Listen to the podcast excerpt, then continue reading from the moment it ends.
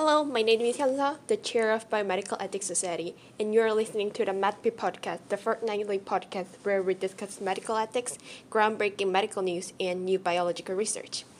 Before we move on to the actual discussion, I would like to introduce our curse for today. Kiri, do you mind introducing yourself? Um, I'm Kiri Irtov, the secretary of the society. And Hello, my name is Jiho, and I'm a member of this society. And so today we'll discuss about four principles of medical ethics and evaluate the real-life medical issues based on these four principles. Autonomy, justice, beneficence, and non-maleficence are regarded as four principles of medical ethics. Autonomy means patients have autonomy of thoughts, intention, and action when making decisions regarding healthcare procedures. In order for a patient to make a fully informed decision, he or she must understand all, all risks and benefits of the procedure and the likelihood of success. Justice in medical ethics means the healthcare provider must consider four main areas when evaluating justice, which are fair distribution of resources, competing needs, right and obligation, and potential conflict with established legislation. Beneficence in medicine means procedures should be provided with the intent of doing good for the patients involved. And lastly, non-maleficence requires that a procedure does not harm the patient involved or others in society. And now we're going to move on to the case study evaluation. Kiri, could you please introduce the issue you have found out? So the issue that I'm going to present is the issue about the genetic modification of babies. Uh, Dr. Kevin Smith has claimed that in modern society it is possible to genetically edit the human embryos and that it is a ethically sound attempt that could be available to the general public in less than two years. Last year, Chinese scientist Professor He Jiankui claimed to have created the first genetically edited baby. The Chinese government took the position that he has acted illegally in the pursuit of fame and fortune. However, these kind of attempts are made in the various societies, and it is no longer a faraway future where this will be available in every country.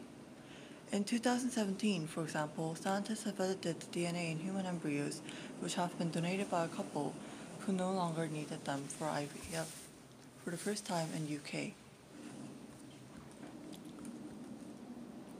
In order to evaluate this case using the four principle of medical ethics, I should firstly say that this situation is completely against the um, notion of autonomy.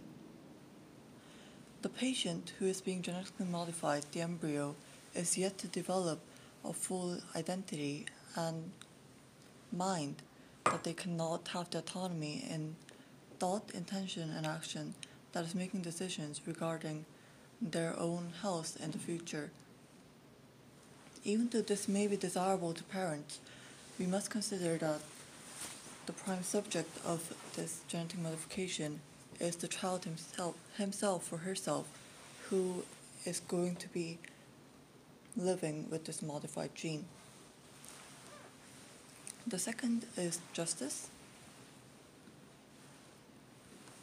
It is very hard to imagine this kind of technology being available to everyone in need. There are many competing needs for this genetic modification, for example, genetic diseases, and there is also a purpose of pure desire, such as desire towards beauty or the desire towards intellect. And because this technology is highly likely to be only available to the wealthy, it is almost improbable to imagine that this technology would be used for the ones with genetic impairment rather than the ones who simply need some better features in order to compete in the society. Beneficence is um, an ambiguous matter because as persons we don't want ourselves and our identity to be modified, and that way, this is malicious. However, at the same time, we desire better features and better genetic qualities in order to outcompete the other people as the features or primates that have evolved according to sexual selection. And the last one is non-maleficence.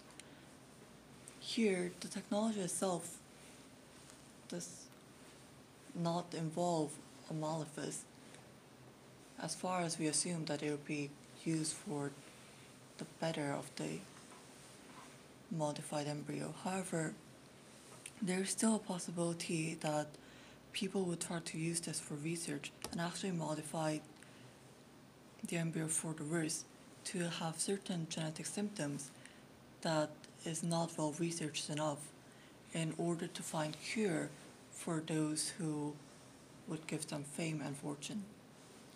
Okay. Oh, great. Thank you very much, Kiri. Jiho, let's move on to your case now. Now, recently, a new rising method of finding vaccine is being judged of its ethical aspects. To briefly introduce this study, people are first vaccinated with experimental vaccines, then deliberately exposed to pathogens and monitored to see if the vaccines protect them against infections. These studies sometimes involve infecting people with deadly diseases such as malaria. Uh, in such case, however, researchers are, especially careful to minimize the risk by ensuring study participants and provide with their treatments. From a scientific perspective, this meth- method is considered to be faster and less expensive than other kind of vaccine research. Thus, some scientists are promoting this method, expecting it to be a groundbreaking paradigm shift, increasing the probability of prevention for the future diseases. But looking at this case, it made me ask, then who should be infected? For this case study, I would like to approach on the ethical aspect using the four principles of medical ethics.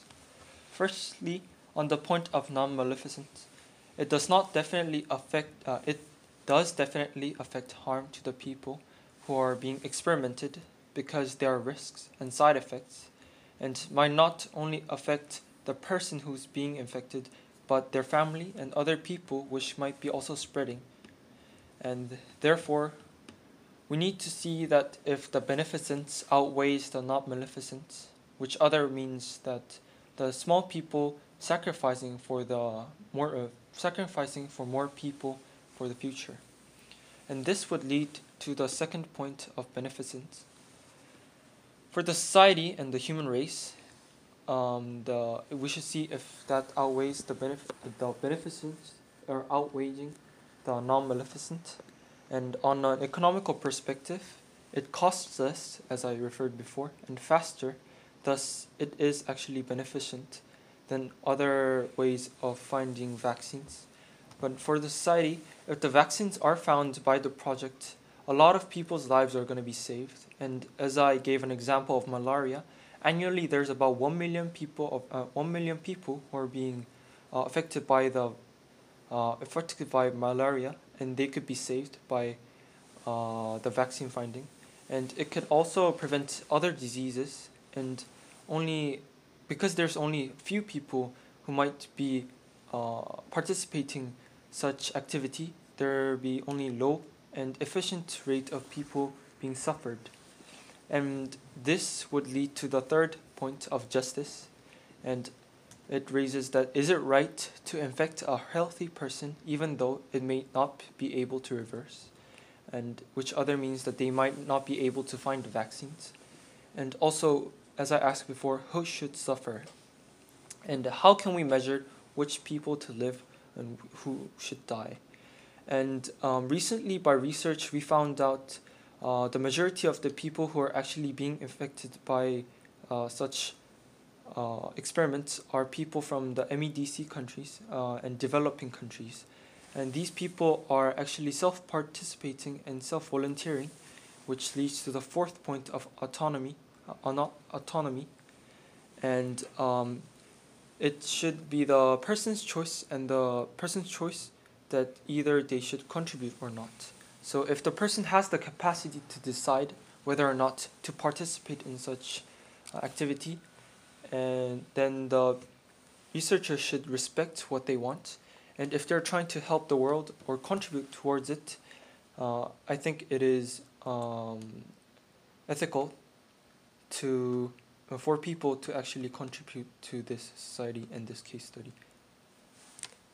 Thank you very much, Jiho. Lastly, I will discuss a case where a woman who inherited the gene of Huntington's disease sues National Health Service. Woman who was not informed that her father had a fatal inherited brain disorder has told, told the High Court that she would have an abortion if she had known at the time of her pregnancy. Therefore, she is suing three NHS trusts saying they owned a duty of the care to tell her about her dad's Huntington's disease.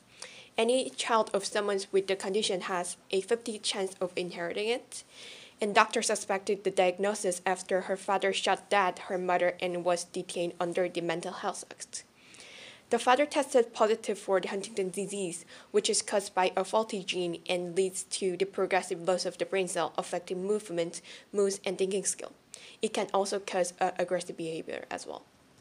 She, he told doctors that he did not want his daughter told about his diagnosis, fearing she might kill herself or have an abortion if she found out. The claimant is known as ABC in order to protect the identity of her own daughter, who is now nine. ABC only found out about her father's her father had Huntington's disease, a progressive incurable condition, four months after giving birth. At the High Court, she said she had been told about her father's condition by accident. She said, I was utterly traumatized by the way I was told, and I had no family support, and I was left to Google the conditions. ABC eventually had a test and found that she also carries a faulty genes. Her, her daughter, who has not been tested, has a 50% chance of inheriting it from her. The symptoms of the Huntington's disease usually appear between the ages of 30 and 50s. And ABC, who is now in her 40s, told, told the court, I'm now the prime age to get on well. The future is absolutely terrifying. She told the High Court that if she had known during her pregnancy that she has the gene for Huntington's disease, she should definitely have had an abortion. She is currently suing the St. George and the two other NHS trusts involved in the family care for 345,000 euros in damages. The question for the court was whether there was a duty to disclose her to her confidential information about her father against his express wishes. The court heard that after ABC had found out about her father's disorder, her sister also became pregnant. Philip Havers QC, QC for the trust said ABC had asked doctor not to tell her, her sister that their father had tested positive for Huntington's and Mr. Haver said it was a bit rich for ABC to bring in this claim for damages. This is because she said, he said she could have told her sister in the time for her to have a termination, but that was what exactly she was complaining about, about for herself. ABC at the time she had been utterly terrified about the impact on her sister, adding that the situation should have been managed by her professionals. So to evaluate this case using four principles of medical ethics, the situation does not fully follow the principles of autonomy, since ABC was not fully informed about her inherited Huntington's genes. Therefore, the opinions of the patients was not valued, and the decision was solely made based on her father's express wish.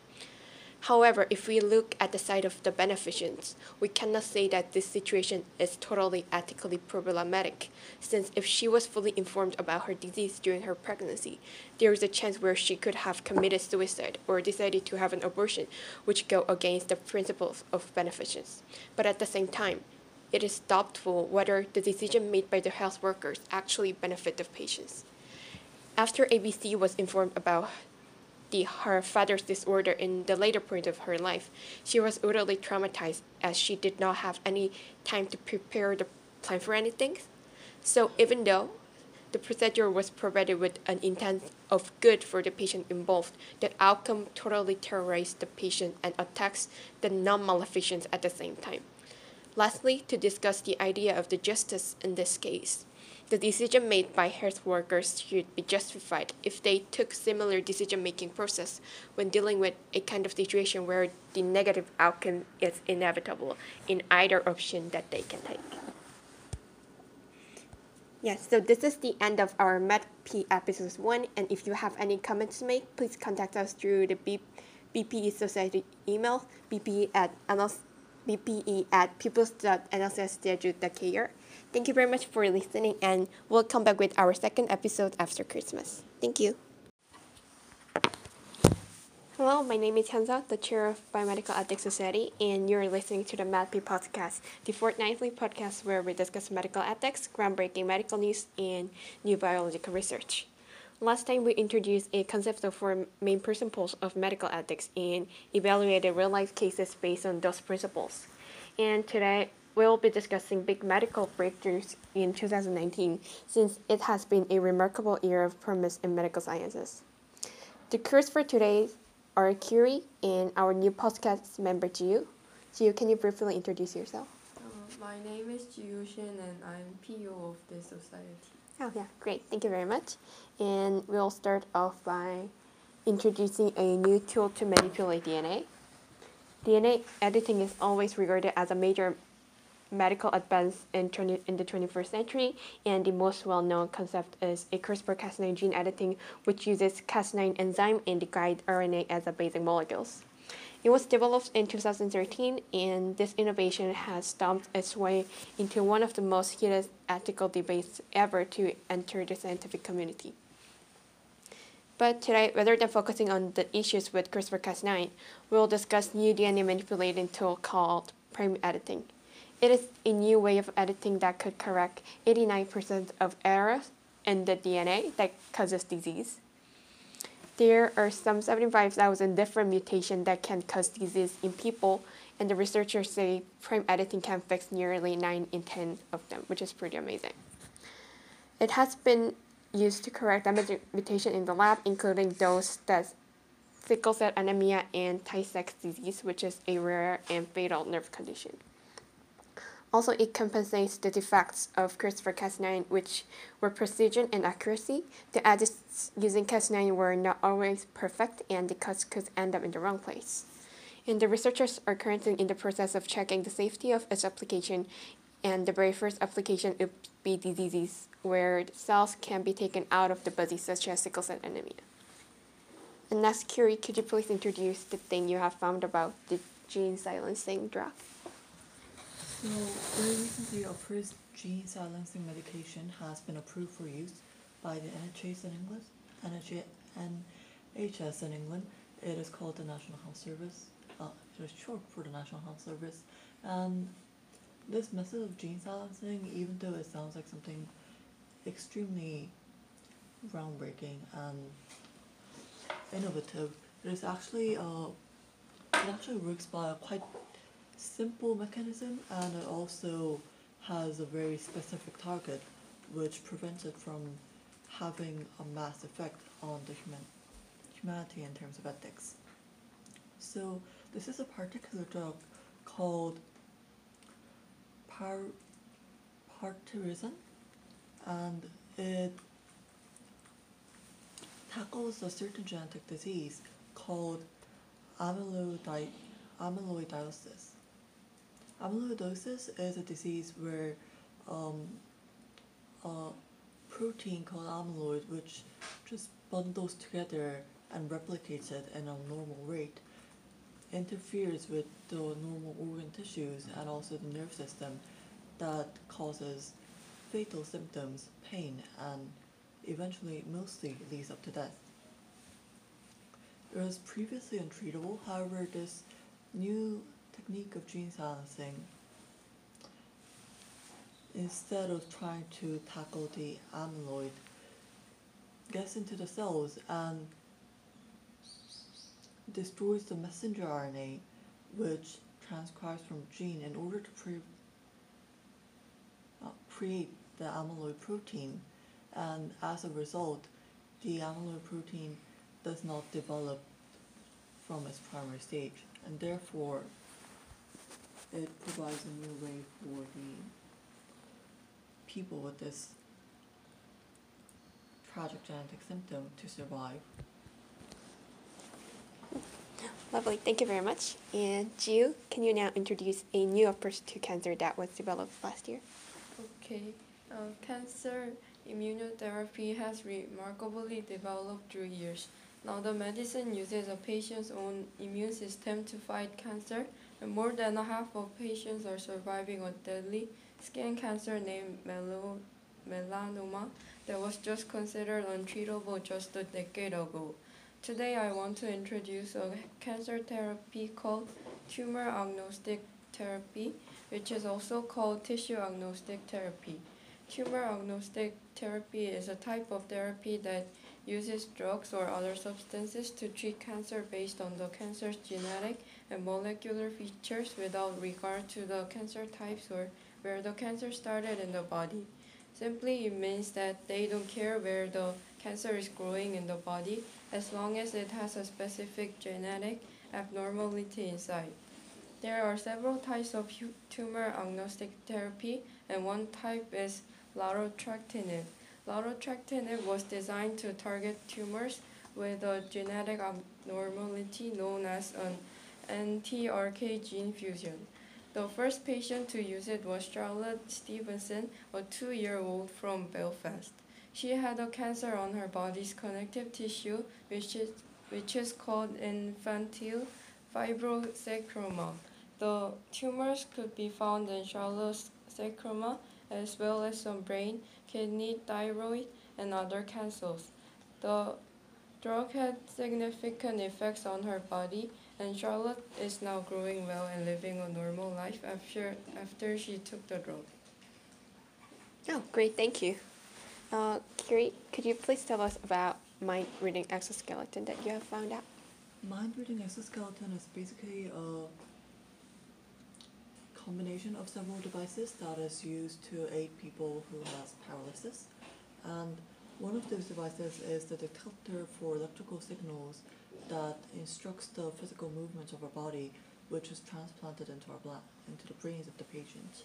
The other is the actual exoskeleton, which is kind of attached to the body and not particularly installed into it in order to move the body without the actual muscles being activated.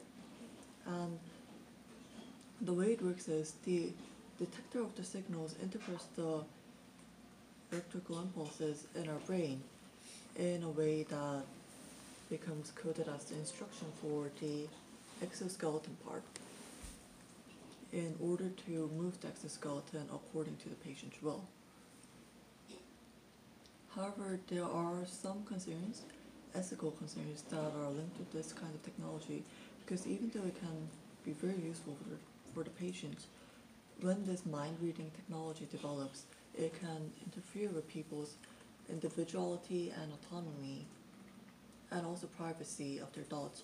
The primary concern right now might seem like privacy, however, later on, it can also work as a sender of the signals and create the electrical signals in our brain that instruct our body to do something instead of giving out instructions, which would become a serious ethical concern. And especially if it is being used by the government system or like the large organizations that can use this kind of technology to masses of people. Oh, great, thank you very much. It was really interesting. And the next thing I want to talk about is phage therapy. So, phage therapy is a therapy using the bacteriophages to treat pathogenic bacterial infection. So, in a simple phrase, it is treating a bacterial infection with virus. So, phage therapy was never, never a mainstream medicine since antibiotics are much easier to use and also is effective. But now phage therapy is having a rise due to the increase of superbugs that are resistant to antibiotics. In 2019, there was a chance where a patient's life was saved by an experimental cocktail of viruses. The teenager's body was being attacked by deadly bacteria, and she was given less than a 1% chance of survival. So basically, she had big black festering lesions forming on her skin where the infectious infection was taking hold, and she ended up in extensive care when her liver started failing with large colonies of bacteria forming in her body. But the doctors at the Great Ormond, Ormond Street Hospital attempted an untested phage therapy, which viruses give it, which which uses viruses to infect and kill bacteria. And the therapy saved her from the deadly bacteria. And lastly, Jiu, please tell us about the development of a brain implant. implant. Oh, the scientists have developed a brain implant that can read people's mind and turn their thoughts to speech. People who are suffering voice loss from motor neuron disease, brain injuries, throat cancer, and Parkinson's disease might get help from this invention. First, an electrode is implanted in the brain to collect electrical signals that controls the lips, tongues, voice box, and jaw. Then the computer simulates how the movements in the mouth and throat would form different sounds and the speech comes out from a virtual voice vocal tract. However, this technology is not yet perfect because the resulting voice pronunciation is not so clear, so it is heard like the per person is mumbling and it is hard to understand the meaning properly. As the new technology is only in early stages, I think the real application should be considered more on safety and some ethical problems. Oh, lovely. Thank you very much. And this is end of our MAPP episode 2. And if you have any comments to make, please feel free to contact us through BP Society email. And thank you very much for listening, and we'll come back with our third episode next week. Oh yeah, and one last message from me. If you want to join our MAPP podcast recording, please contact Hyunsano in year 12 via email. Thank you very much. Hello, my name is Hyunsa, the chair of Biomedical Ethics Society, and you're listening to the MAPP podcast, the fortnightly podcast where we discuss medical ethics, groundbreaking medical news, and new biological research. So last time we discussed the big medical breakthroughs in 2019 since it has been a remarkable year of promise in medical science. And the theme of today is National Health Service, which is widely known as NHS England. The crews for today are Kiri, Jiho, and Jiu, and everyone, thank you for joining us. and we are addressing this topic since NHS is the largest single payer healthcare system in the world. And over, over the last few weeks, lots, lots of issues have been raised in regards to NHS, such as pioneering cholesterol bursting jab and NHS facing the wor- worst hospital waiting times. And Jiho, can you provide us with more details about the National Health Service? Yes. Now, firstly, introducing the NHS. It is a publicly funded healthcare system in the UK, and as the NHS stands for, uh, the National Health Service, it refers to the government-funded medical and healthcare service that everyone living in the UK can use without being asked to pay full cost of the service. Um, to give some examples, visiting doctors or nurses, having clinical surgeries, and seeing a midwife if you're in the middle of the pregnancy are thus are the things that you can do with the free NHS system. And now to explain the founding principle of the NHS, it it is really important that the NHS system is funding the whole process to be free at the point of need. And then um, this may raise a question, can this new system, the UK, sustain, sustain this? And where's the money coming from? Um, to answer this question, it is known that most of the money is collected through the UK residency paying taxes, and regular continuous income uh, from the taxes would sustain the NHS, NHS budget. To introduce the NHS structure, um, for the first few decades, um, the structure was considered to be a tripartite system which the first part, the hospital service, organized into re- regional hospital boards in change of admin- administration. And the second part, the primary care, which includes the GP. And the last part would contain the community service, including maternity, child welfare, and vaccination. And um, after a few decades, now on, the structure has changed, and the Thatcher government has responded.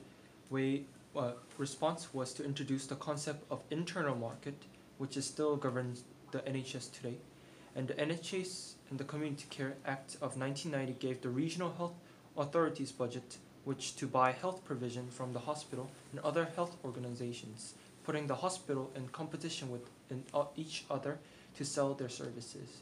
And in 2003, the Labour government have introduced the payment by result, which the NHS bodies are allocated money based on how many patients they see. Oh, thank you very much. I can see you that you have put a lot of time researching. And do you can you tell us about the current challenges that the NHS are facing? Yes, I would like to introduce some several challenges about facing the NHS and some brief explanation about it. And first, I would like to tell you about aging and growing population. Since the creation of NHS, the life expectancy of people has increased about 13 years. This is a positive news that people have achieved huge success on medical advances, but it is also a bad news that the cost on caring and welfare also increased. Older people cost more than younger people in NHS as they are more likely to visit hospitals and needing more special treatment than younger people. As the life expectancy grew, the demand for treatment also grew and it caused more strain on the NHS and its resources. Second, I would like to introduce about lifestyle, lifestyle factors such as poor diet, smoking, eating too much fats, and drinking too much alcohol, which are rising factors that threaten people's health these days. Bad habits end up in disease and even death, contributing to the increase of financial cost to the NHS. the toll from smoking slightly decreased the rate of smoking, but it is still a problem of cancer and obesity and alcohol abuse rate is keep rising, which causes heart disease, diabetes, and liver disease. Obesity and alcohol abuse is each estimated to the cost of 4 billion pounds and 3 billion pounds a year for NHS. Third, I would like to introduce about antibiotic resistance. The antibiotic resistance is the ability of bacteria or other microbes to withstand the effect of an antibiotic. Antibiotic resistance increases the fatality rate and it makes more difficult for people to cure the disease as antibiotic that has antibiotic resistance becomes useless and more and more different stronger drugs are needed. Other resi- antibiotic resistance is increasing in modern days as repeated and improper uses of antibiotics are being wider, which includes using antibiotics even in viral infections such as cold, sore throat, and flu. First, I would like to introduce about medical and technological advances. The medical and technological advances are successful and effective that can save lots of people in a short time with less effort. But one problem is that they have considerable cost as it take part of extra 10 billion pounds for NHS. Lastly, I would like to introduce about lack of staff problems, which is caused by every factors that I implied. And as there are more needs for nurses and doctors to afford growing population, increasing diseases, and need for technicians for advanced medical technology and equipment. Vacancies of sta- staff were being more severe as the time passes. In 19, uh, in 20, in 2019, there were about 40,000 shortage of nurses and 10,000 shortage of doctors, and in total 100,000 vacancies. These, the experts even claim that it is a national emergency and the government should provide the solution for it. Oh, lovely. Thank you very much. You have raised lots of interesting topics. And Korea, may I ask you how NHS differs from the current current Korean healthcare system? So basically, the main difference would be how the fund for the healthcare system is being made. Um, for NHS, it is included in the tax, and therefore they don't. Uh, the civilians doesn't have to give a separate money to the government in order to get the healthcare. So it is known as the completely free healthcare system that is open to everyone, including the most economically weak.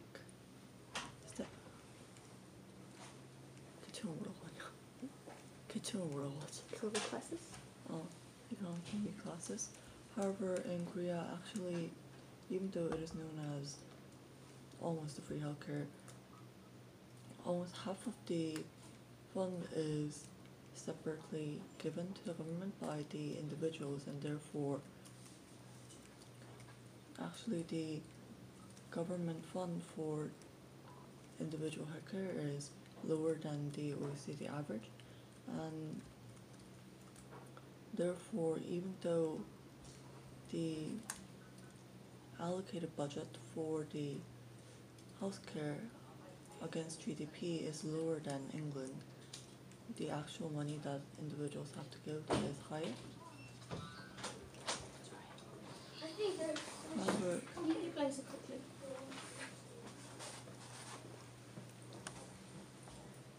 It's okay. However, the quality of healthcare that individuals can receive once they are in the healthcare system is higher than that of Britain. For example, in Britain, firstly, the all the patients have to go to a general practitioner who has less of a degree than the average doctors that we go to in Korea. And they are the gatekeepers of the British healthcare system. So often, because of this process, the Medical treatment that you receive is delayed greatly. And also the number of medical visits that you can take is quite limited. For example, in Korea, the number of visits paid to the hospital for a year per citizen is 14.3 times, whereas in England it is only 5, and therefore we can interpret this as kind of a disadvantage in the British healthcare system. Um, one similarity is that the qualification for healthcare is residence for over six months in the country. However, the way this healthcare is given is different. In England, you are automatically included in the system. However, in Korea, you are legally enforced. So if you refuse the healthcare, then you can be punished by the government. Oh, thank you very much. I totally agree with your point. And thank you everyone for doing a lot of research in it. And this is the end of our MAPI episode 3. And if you have any comments to make, please feel free to contact us through BP Society email. Thank you very much for listening, and we'll come back with our third episode after Lunar New Year break. Great, thank you. Hello, my name is Tansa, the chair of Biomedical Ethics Society, and you're listening to the MAPI podcast, the fortnightly podcast where we discuss medical ethics, groundbreaking medical news, and new biological research. Today, we have come up with the topic of the coronavirus since it is a huge thing going on right now. WHO declared a public health emergency around 10 days ago, and currently around 900 deaths were reported at this point. So before we move on to the actual discussion, I would like to introduce our new crew for the podcast, Kelly. Could you please briefly introduce yourself? Oh, hello, my name is Kelly, and I'm a new member of the EP society. And I'm going to explain about what is Afghani. yeah, uh-uh. thank you very much. So the first question we're going to address is, what is the novel coronavirus? So coronaviruses are the family of hundreds of viruses that can cause fever, respiratory problems, and sometimes gastrointestinal symptoms. The novel coronavirus is one of the seven members of this family known to infect humans, and the third in the past three decades to jump from animals to human. Coronaviruses are divided into four genera alpha, beta, gamma, and delta, and these little invaders are zoonotic, meaning they can spread between animals and humans. Gamma and delta coronaviruses mostly infect birds, where al- alpha and beta mostly reside, reside in mammals. The example of alpha and beta coronavirus can be SARS and mouse coronavirus. And Kelly, what is so special about this Wuhan coronavirus? First, it can have a droplet infection. For example, if I cough on my hand and touch someone else, then the germs that were on my hands will move to another person. Second, the coronavirus can be spread from animals to humans. It simply means there are a high percentage of the transmittance of the virus, even though people cooked animals. Fourth, uh, third, it's a asymptomatic infection. If the patient does not show symptoms of an infectious disease, that is, disease is asymptomatic. And fourth, uh, most people believe eating bats are the reasons why the coronavirus happens, similar to SARS disease, but there is another animal called a pangolin. Pangolin is a very popular throughout China that knows it is extinct.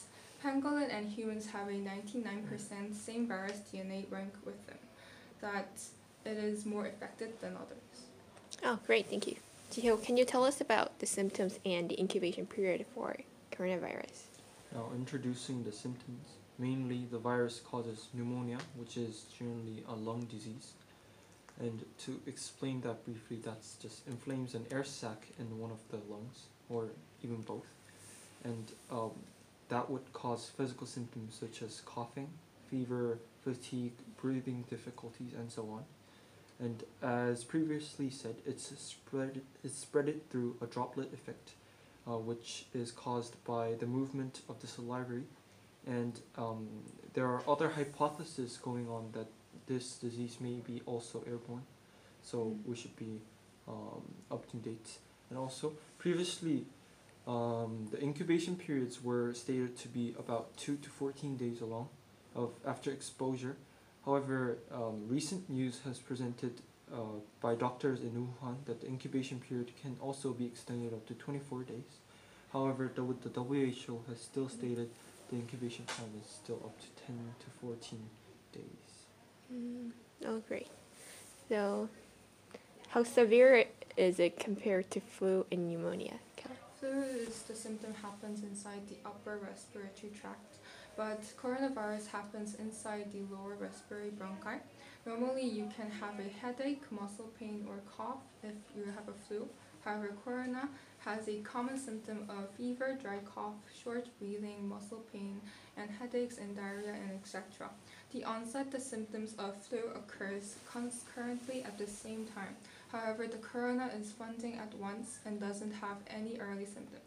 There is no incubation period for the flu, and corona estimates the average incubation period from 7 to 14 days. The flu can last from one week to several weeks before the cur- before it is cured. But corona needs a recovery period of about 13 to 18 days in Korea. Influenza can be di- diagnosed at the medical installation near the public health center. However, the new coronavirus must be diagnosed at the local public health care, another with the medical installation current, currently uh, currently this uh, designated by the government. Mm, great, thank you very much. And Jiho, how is the current coronavirus similar or different from SARS and MERS outbreak? Um, firstly, um, the main uh, similarity to state is that is both is originated from China, uh, which could be rooted as a wildlife animal, and in its, in its infection may be um, bats or civet cats, which are inferred, and also the route of spreading should uh, be similar, uh, treated similar that they both are spread throughout the droplet effect, as I stated, the saliva, the saliva And also the another similarities are the symptoms, which regards to the respiratory systems and their effects towards it. Mm. And now, um, explaining some differences, um, the new 2019 new coronavirus death exceeds much more from the SARS fatality rates in 2003. And um, the total total death Mm. rate, uh, the total death is different in 2003. However, the mortality rate still seems to show that the SARS had uh, a much higher rate, which shows about 9.6 mortality rate. But however, um, the new coronavirus only have still shown 3.8 mortality rate. And could you please provide us some info on MERS outbreak and its comparison with the coronavirus? The now um, explaining the sim- the similarities of MERS outbreak with the 2019 new coronavirus. Um, the first thing is that the slow countermeasurements within the virus has caused much more severe damage to the whole um, the global as a global issue, and Mm. both, as stated before, is spread through droplets. However, MERS is also ha- have some hypothesis that it was also airborne. However, it's not sure yet, and um, the differences are mainly that the originated, the MERS is originated from the Middle East and inferred to be camels, which has infected the human. However, as Corona said, uh, as 2019 Corona stated, the bats are the major uh, victims, which seems to be the main cause. Oh, great, thank you. Uh, Kelly, who is the who is currently being tested for the coronavirus infection and how affected the current system is? Currently, it is examined by the government appoint, appointed medical specialists, and it could accurate diagnosis of suspected um, patients can lead to premature reactions, thereby reducing by transmission of infection. Oh, thank you. And the next question we're going to address is what is the difference between analyzing epidemiology and analyzing the real data collected? So, epidemiology is defined as a branch of medicine which deals with the incidence, distribution, and possible control of disease and other factors relating to health. And if we look at the case of the coronavirus, we can identify that the real data does not quite match up with the epidemiology of the outbreak. So, if we think of that new infection suddenly happens with the symptoms, then the patient will now be able to test. However, there are a limited number of labs in China that can test for infection, and they have limited capacity to do so. So, what is presented in the data is lots of hospitalized patients with symptoms. This means that the test for infection is focused on the hospitalized patient, not a group of people who have symptoms but not in a hospital or people who contacted infected people or people in their incubation period. So the main point is here main point here is that not everyone with the potential of the infection can be tested. So the number we are seeing may not actually represent the actual epidemiology of the new infection until the dust kind of settles down. Um, and next question is, who is vulnerable to this infection and which group experienced a high death rate? Um, firstly, as this virus is treated to be also asymptomatic, um, families who are close and um, close to the infected person are the very first people who are vulnerable and um, thus must be isolated from the infected people. But also, um, the groups that are considered to have a high uh, possibility of having death rates comparing to SARS and MERS is that um, on higher age group people, especially 50, 50 and over, and also who do not have that much healthy body conditions regarding the antibodies in their body, don't uh, are the usual people who have um, who lead to death. And also an interesting fact was found that usually men were over over infected and Mm. even died died from the died from the virus and the ratio was seen to be about 63 to 37 as men exceeds much more in the infected rate and also mm, people who are infected with other diseases in prior had another group of symptoms which showed a very fast rate of death and also Mm. severe pain uh, within this virus. Why do you think the males are more vulnerable to the disease? Um, I think um, that's an interesting question, and um, the reason that males are usually more easily infected is Is it like gene Mm. related or yes like related? Yeah, we're not sure yet. Right? okay, then let's move on to the next question. Uh, Kelly, what is the efficiency of human-to-human transmission of the coronavirus? I thought of uh, five measures. Mm. And the first ones are um, who restricts visits the de- uh, designated infection risk countries, uh, who is the World Health Organization. And the second is restrict entry and exit of public places. And Mm. the third ones are wearing masks and gloves. And the fourth ones are people who have been in a country of infection or have who have been in the path of infection are accounted for until an accurate diagnosis is made. Oh, And the fifth one is check the guidelines from the government, self-accounting mm. if it's a, uh, applicable.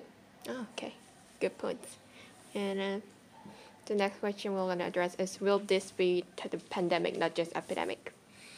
Mm, and I would say it could be a pandemic, but before we define coronavirus to be pandemic or not, I think we should understand the precise meaning of the pandemic. So, in the minds of many, the word pandemic is closely related to the 1918 flu pandemic that killed tens of millions of people.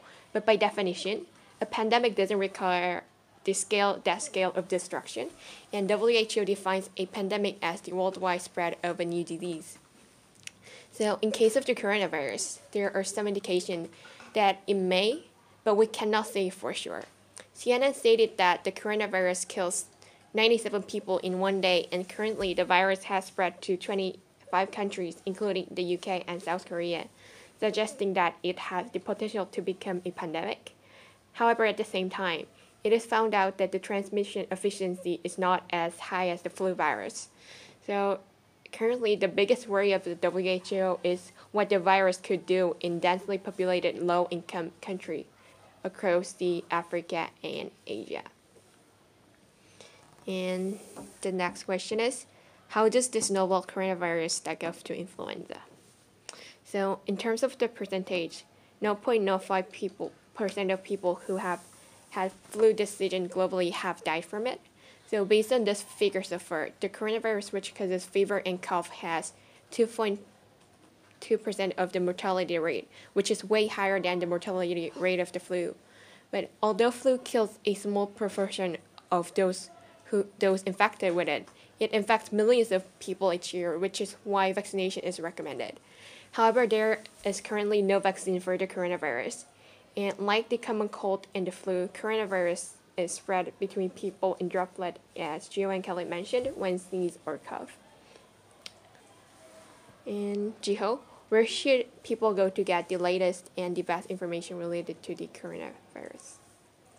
Mm, It's going to be quite controversial. But for, for my personal um, references, I have found some interesting websites and places that I could find the best information related to the coronavirus, which are not biased, mostly not biased, and they are firstly the Lancet, which is an official news reporting journal, uh, which shows the general statistics and the latest infections and their symptoms shown, and also the Economics Time, which is another a global global news part, which shows a different perspective from the Lancet, and not only going global, but um, and there's also other local news and places that we could approach from, which, for example, there is a CSIRO, which is an Australian health organization researching program which shows another perspective. And the most important part is that we do not read only from uh, one part source of an article and Mm, claim yeah, such opinion, but reading it in different different perspective and mostly not biased articles are the best. So please don't rely on SNS. Yeah, great point. Yeah. Okay, thank you. And last question we're going to address is Is there a risk to the laboratory personnel for the infection to spread when they are handling the samples of the virus? And I, I want to say there are zero risk, and all the people working for the lab testing should follow the interim guide for the lab testing published by the WHO. And you can easily access the document in the WHO webpage, and it includes info on suspected case definition, specimen collection and shipment, affected uses of the global lab network, networking, and testing of 2019 and coronavirus in reference to the lab. Great. So, any comments from you guys about the coronavirus that we haven't addressed? No? No? Do you? No? Okay. So this is the end of our MATP episode 4. And if you have any comments to make, please feel free to contact us through the BP Society email. Thank you very much for listening, and we'll come back with our fifth episode next Wednesday. Let's start. Mm-hmm. Hello, my name is Hansa, the chair of Biomedical Ethics Society, and you're listening to the MATP podcast, the fortnightly podcast where we discuss medical ethics, groundbreaking medical news, and new biological research. So, before we move on to the actual discussion, I would like to introduce our new crew for the podcast. Nayan, could you please briefly introduce yourself? Um, hello, I'm Nayan in year 10, and I'm the new member of the BP Society. Yeah, great, thank you. So the topic we'll be addressing today is the opioid crisis, since it is a global issue to say, and it is now regarded as a painkiller pandemic. Uh, we'll start out by addressing the definition of the opioid painkiller and the reason why physicians prescribe them. So, opioids are a type of drug that is used to treat moderate to severe pain, and it is called opioid since it binds to the opioid receptor in the body. And opioid includes oxycodone, hydrocodone, codeine, and morphine. Unlike non-opioid painkillers such as paracetamol and aspirin, it is highly addictive and only available under prescriptions. The regular use of opioid drug, even as prescribed by a doctor or medical professional, can lead to dependence in the drug. And medically, they are primarily used for pain relief, including anesthesia, and other medical uses include suppression of diarrhea and cough. And Nayan, what do we know about the current opioid crisis? So, two or three decades ago, opioid pain relievers began to be widely used and pres- prescribed, yet the understanding of the right way to use them and the consequences of drug addiction was not fully achieved. Thus, misuse of opioid pain relievers arose in the late 1990s. The crisis is still an issue, and according to the Health Resources and Services Administration of the U.S., over 130 people die each day from op- opioid-related drug overdose. In 2017, approximately 47,000 people had died over a year. Furthermore, the number of opioid overdoses had increased by 70% from July 2016 through September 2017 in 45 states. The op- crisis has threatened the economic and social welfare, including the influence on neonatal abstinence syndrome, which is caused by opioid misuses during pregnancy.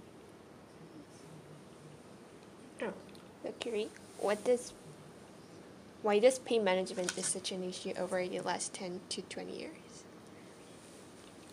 Um, basically, before the last decades, the opioid was prescribed only in the situations of extreme pain. There are debates on how that should be diagnosed, but still, the we can all agree that the use of opioid drugs on patients was extremely restricted to, to their addictive properties. True. However, quite recently, in 19, by the end of 1990s, the medical medical 기업, 기업 뭐라고 했지? Cooperation? Yeah, corporation called Purdue Pharma has Pharma has increased the range of patients who can be prescribed with opioid in order to get more profit. And there was extensive lobby between this allowance of extensive opioid prescription. And since then, the misuse of opioid drugs on the American citizen has been very extreme, as the statistics that I was just told would show you. And therefore, due to this misuse, the patients often become addicted to opioid, and it is very easy for them to fulfill their addiction mm-hmm. by continuously demonstrating pain, no matter how extreme it is, to the doctors. True. It's such a huge social issue. And the next question we're going to address is what is the difference between opioid and opiate? So, an opiate is a drug naturally derived from the flowering opium poppy plant. The examples of opiates include heroin, morphine, and codeine. On the other hand, the term opioid is a broader term that includes opiates and refers to any substances, natural or synthetic, that binds to the brain's opioid receptors, which are the part of the brain responsible for controlling pain, reward, and addictive behavior. So I can say all the opiates are opioid, but not all opioids are opiates. Nayan? All all painkiller addictive? Um, although some op- opioids such as oxycodone, fentanyl, and buprenorphine are prescribed under legal purposes, opioids are known to be highly addictive. If use of painkillers prolonged for a long period of time, the body adapts to the presence of drugs. In other words, the body gets used to when painkillers are consumed even more than when they are not. This means that the body craves for them and it needs more amount of drugs to experience the same relief. As a result, the patient might be attracted to taking painkillers more often, in more quantity, and for a longer time. Besides opioids, painkillers are not necessarily addictive. In most cases, it is unlikely to be addictive, addicted if the patient takes the medication as directed. Nevertheless, the possibility of addiction differs from patient to patient and may depend on personal drug uses and family history. Ah, thank you very much. Akiri, how do physicians normally diagnose severe pain? Are there any challenges or misconception in diagnosis? Actually, sadly, there is not a current method to objectively diagnose the Mm, chronic true. pain. The method that is most often used is just questioning and Mm. answers. So the doctor will mainly ask where the pain is loc- located, how long it has been going on. If it has been going on for over six months, it is often diagnosed as chronic pain. And Mm. also whether it is sharp or dull, constant, and occurs off and on. Sometimes the patient will be a- asked to rate the pain by using a numerical scale and giving quite a lot of details. However, no matter how specific the scale is, Mm, Our school also does Yeah. that, right? it is almost impossible to just diagnose pain in an Yeah. objective way and it becomes more of a problem when a person has an opioid addiction because Mm. opioid is a really strong depressant that completely paralyzes your pain senses True. and therefore when once you ha- are addicted it means whatever sensation you receive is Mm. felt received as pain Yeah. because you're Mm. used to being completely numb. And therefore, those patients would very easily be diagnosed of an actual chronic pain and be prescribed more drugs. And the other problem in America will probably be the drug cartels Mm, yeah. are prevalent. Um, apart from that, they do nerve conduction studies Oh, to record how well the nerves are working when the painful sensation is received. and there's Can that, electromyography. can that be fooled by an addiction, the nerves sensation? Yeah, because I mean, it makes the nerves much more sensitive to pain due to consistent analysis. So even when you monitor their brain or test their nerves, they'll be sensitive to smaller pain firstly, and they'll show actual connections that will Mm. signify pain being felt. And MRI as well. Mm. So yeah. Thank you. and the next question we're going to address is why and how drug opioid overdose causes death. So the major reason for death is the intoxication of the chemical, which leads to slow breathing, heart rate, and pulse. Also, the opioid overdose causes pinpoint pupils and blue lips and nails due to low level of oxygen in our blood. And these symptoms can lead to the death of the patient like any other diseases.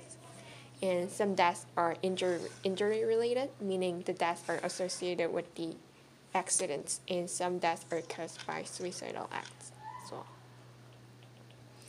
And next question is, what can we do to prevent this huge opioid overdose death crisis?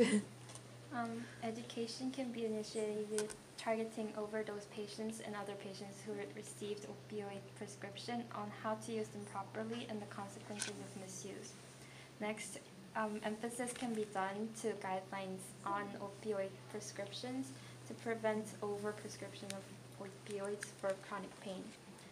Also, campaigns can be held to raise public awareness on drug overdose death.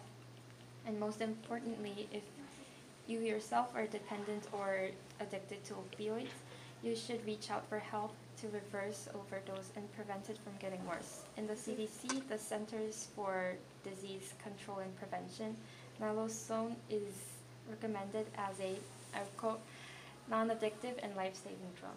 Yeah, great, thank you. Mm, Kiri, are there any actions done by National Health Service or other health organization on opioid crisis? Actually, there's not much being done by NHS because opioid crisis is mainly a problem of USA. Mm. In UK, it has been referred to as opioid epidemic, and it has gone on for a very short period of time. So it isn't as big of a problem Mm. as in the USA, but UK is still not drug free. So there was a bit of a crisis, and NHS reacted by regulating the um, limitations for the drug prescription, Mm, opioid yeah. prescription, and by providing more education on Yeah, yeah. the opiate on the opiate drugs. Mm. However, in I think that applies to all countries. yeah, Most not, of. not really in America because of Is the it? lobby system that is available. Uh, Though, um, the enterprises that make those opioid drugs, they often lobby the government a lot. mm, Still, and they kind therefore, of capitalize it. yeah, it is extremely hard for drug regulation, effective drug regulation, to actually be um, A real thing Yeah, in that actually- country. passed. Mm. Uh, I have a question. Um, with the NHS and how it's differed with UK and US, and the opioid crisis was a major thing in US. Mm. However, looking at the system of NHS, the NHS provides free health service, and um, meanwhile the U- US they need to pay as individual. But how come isn't it?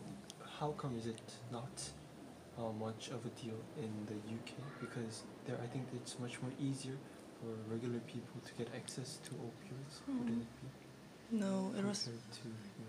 It wasn't the problem of the healthcare system, but it was more of the problem for the of the enterprises. So in UK, lobby is illegal, and therefore it is hard to hard for the drug making companies to lower the regulation for opioid prescription, and therefore the doctors just cannot give out opioids no matter how easy it is to access the doctors. However, in America, the regulations are very low, which means it is hard to access the doctors, but whenever you access one, you can get an opioid prescription, or in some cases, even for some years, you didn't even need a doctor's prescription in order to get an opioid drug. You just had to go to the pharmacy and ask for one. And all, the other problem is the extent this opioid cartels or drug cartels are widespread in the country. For America, the cartel culture goes back up to 1920s at the era of prohibition. Probably the history students would be learning this. they just switched their product from alcohol to drugs. So they have a full manufacturing system, and furthermore, America is one of the countries, first world countries, where the um, bipolarization of wealth is very extreme, and there's a huge number of citizens who doesn't get that much of legal constraint. And therefore, it is very easy for them to access the opioid illegally manufactured when they're addicted. Whereas in UK, it is hard for them to access the opioid consistently, and therefore they will have to get over the addiction in some way. Thank you. Yeah, Thank you very much. um, thank you. Does naming painkiller as pain reliever will make any difference in opioid epidemic? Use of language. Because currently there was a campaign going on about The chain- Probably not. prohibiting the word painkiller. I did read the article. Mm-hmm. I think it is based on the Sapir-Whorf theory of language that changing the language will somehow change your perception. Mm. However, um, actually changing the language to pain reliever wouldn't really fool your brain to feel like the opioid drugs But- doesn't remove pain, does not remove pain completely. It is just the strength of the drug rather than your perception about it and the accessibility. Then, do you think the camp, the current campaign going on about the changing the terminology is not really effective? It might show some effect, but I think that would be just correlational, not causal, because when you have this kind of campaign going on, people are more aware of the prevalence true. of drugs. People start to educate the children more, Mm, the general public more, and therefore it would seem that this change in terminology is changing the effect of the drug. Oh, yeah. that isn't true. yeah, it's true. It's like it just spread out to the society. I don't really think it'll work in America Hmm. as it did in UK. Let's see how yeah. things go on. mm. More so because of the lack of public edu- quality to public education in America.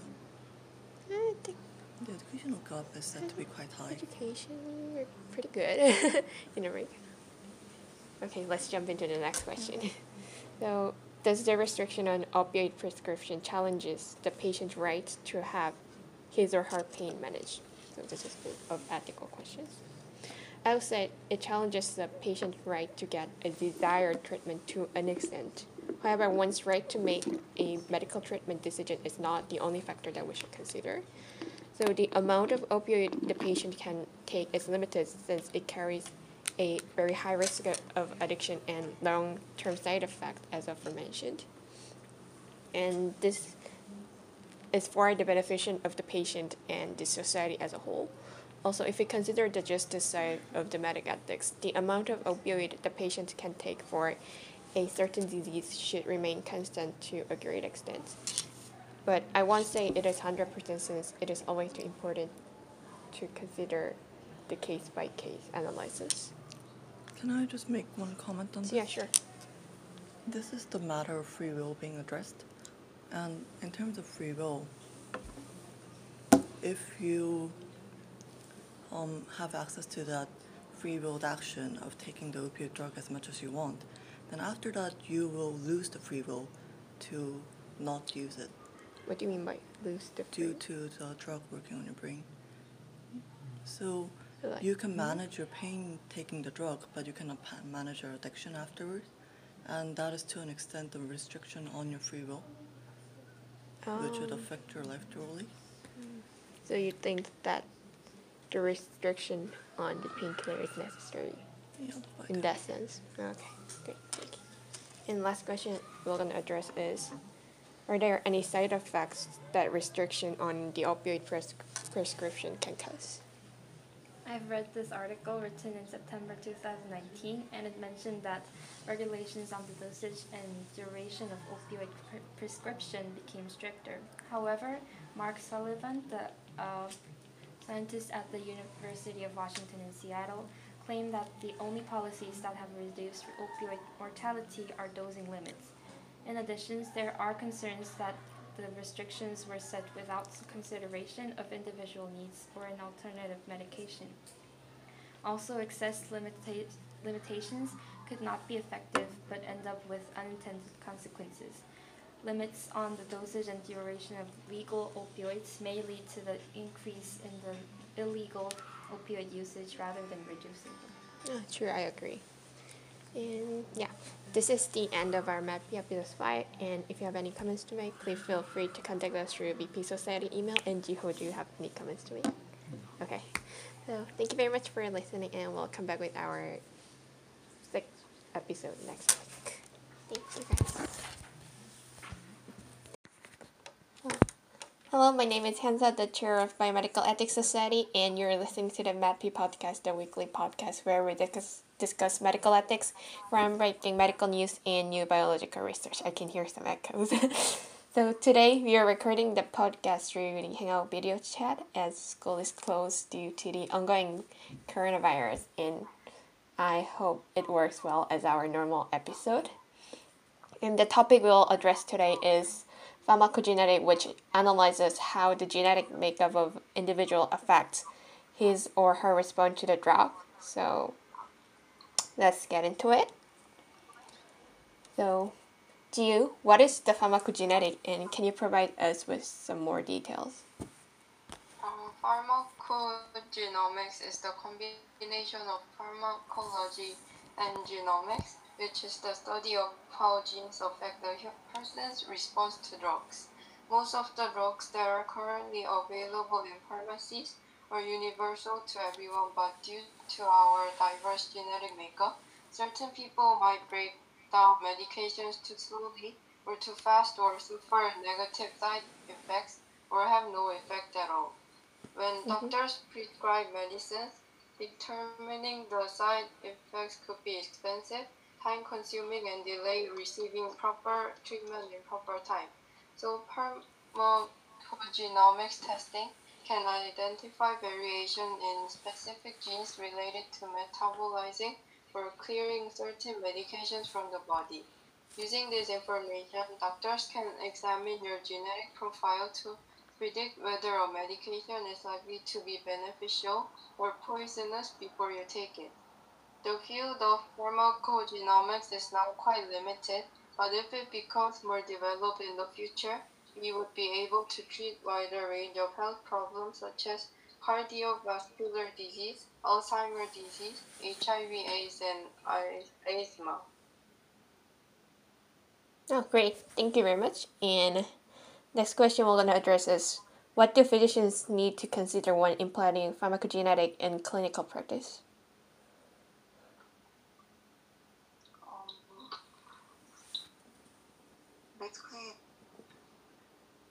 Firstly, when implementing pharmacogenetics, the also have to um, identify the patient group into four different groups where the drug have different effects to them according to genetics. One group would be where the drug is toxic but still beneficial. The other group would be the group where the drug is toxic and not beneficial. Mm-hmm. The other group is where the drug is not toxic and not beneficial. And the last group is where the drug is not toxic and beneficial.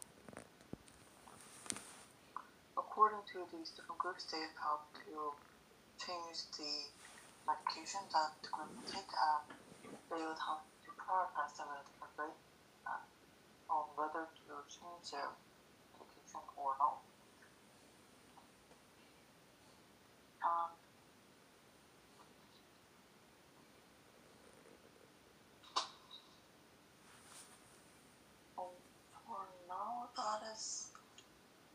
is about it. There are different factors such as mm-hmm. the ethnic group, the gender, the weight, or other diseases, and uh, other genetic diseases might also have an effect on, on how, to what extent the drug will have a strong effect. Hmm. However, this also produces the controversy of whether the Hmm. features such as gender and ethnicity also um,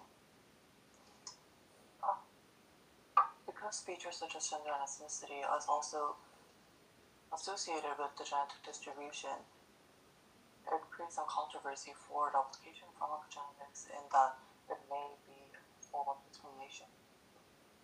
And that's about it. Yeah, yeah, great, thank you. And the next question is how do physicians apply pharmacogenetic test result to make recommendations for an individualized medis- medication management plan? As Jiho has previously introduced said briefly, um, taking pharmacogenetics tests, doctors will be able to establish the variation specific related to metabolizing or sterilizing medication from the body. And then using the information, doctors can examine the genetic profile, which allows the doctors to predict a certain medication, which, which would help or which would hurt before you take taking the medication. And for example, there's a specific gene in our body called CYP2D6, and CYP2D6 allows uh, makes the protein in our body responsible for breaking down many different medications, such as a medicine such as painkillers. And uh, for this example, codeine is uh, a specific example I'd like to talk about. And as CYP2D6 breaks down codeine, converts into another molecule called morphine, Mm-hmm. which actually relieves pain in our body. And some people might have variants in the CYP2D6 gene, causing it to be less active. These people, also known as the poor metabolizer, can take codeine. It doesn't convert into morphine as efficiently, effectively as relieving pain. And another variant in the CYP2D6 gene might cause to convert codeine into morphine too quickly. And these type of people are called ultra-rapid metabolizers. And for these people, even normal doses of morphine would cause them too much morphine build up in the body, which might lead to side effects. Therefore, taking pharmacogenetics tests would allow doctors to recommend the medication for the different individual in low risk and higher efficiency. Oh, yeah, thank you very much. And the last question we're going to address is what are the barriers and challenges of considering pharmacogenetic in patient care? And I would say the potential barriers may include cost effectiveness of the test, ethical concern over the use of personal DNA, and required education and equipment infrastructure. So, to understand the possible challenges, I think we should understand the aim of the pharmacogenetic in the clinical setting, which is to maximize the chance of effective treatment of a specific indication and minimize the likelihood of the side effects. So, to address my first point on the cost effectiveness of the test, the more cost effective cost effective our pharmacogenetic test is, the more likely it will be taken up in the clinical setting. However, the process of generating the pharmacogenetic test is not cheap since the cost for treating phenotype is a very expensive process. And to talk about the ethical side, the pharmacogenetic study in pharmacogenetic studies, patients are asked to consent to three separate aspects of the research.